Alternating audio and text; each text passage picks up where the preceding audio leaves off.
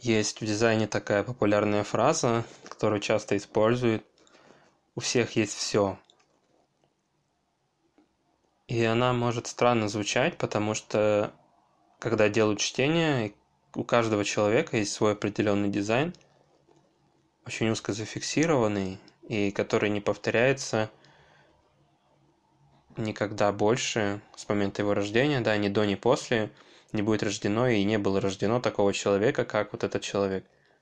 То есть, можно сказать, у каждого свой дизайн, ну, за исключением там близнецов, людей, которые родились в одну секунду, понятно. И вот эта фраза «у всех есть все», что она значит? А если просто посмотреть на любой пятиграф, мы увидим, в принципе, одну и ту же картину, за исключением того, что закрашены разные места.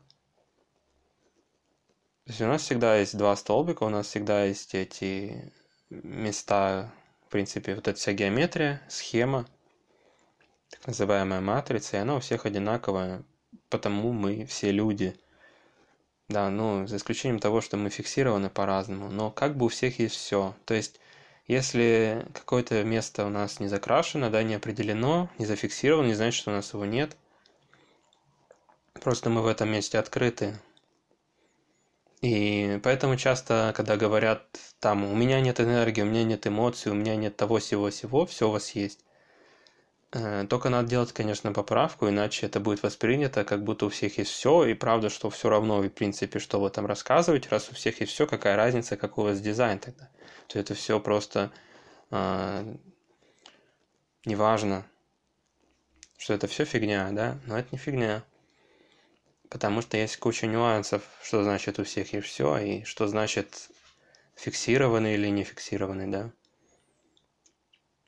То есть, когда человек может так сказать, что «О, у меня там открытые эмоции, у меня нет эмоций». Просто человек здесь для того, чтобы воспринимать эмоции, он открыт к эмоциям, и он их чувствует. Правда, у него нет своих эмоций.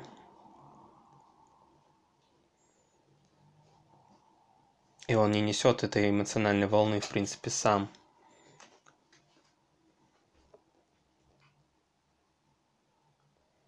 Но если сказать, что у меня нет эмоций, это, в принципе, неправильно. И поэтому, конечно, эта фраза, она правильная, просто нужно разъяснять. У всех есть все.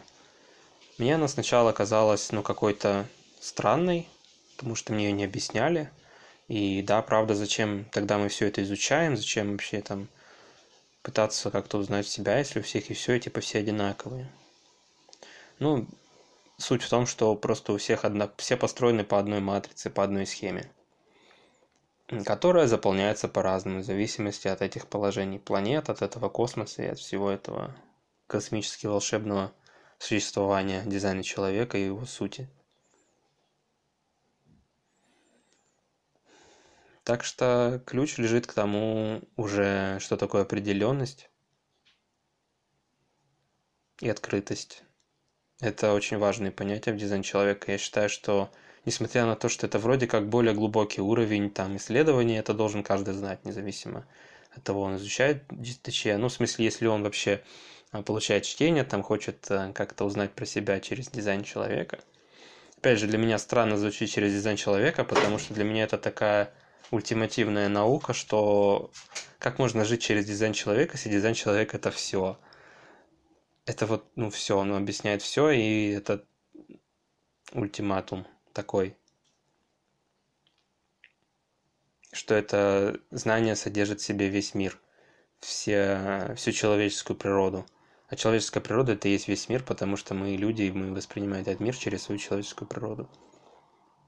Но это уже другая тема.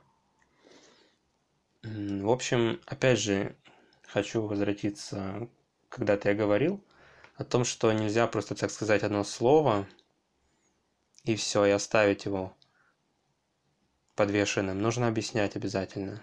Дизайн человека, по крайней мере, это так. Поэтому эта фраза «у всех есть все» должна быть объяснена, а то она будет неправильно понята. И чтобы объяснить, нужно объяснить, что такое определенность и открытость, наверное. Ну, я как-то вкратце объяснил. Ну, на самом деле достаточно понимать, что просто есть бодиграф, он у всех бодиграф. Все построены как бы по одной и той же схеме. Вот, потому что это дизайн человека, а все мы люди. И, но с разными дизайнами. Вот как-то так.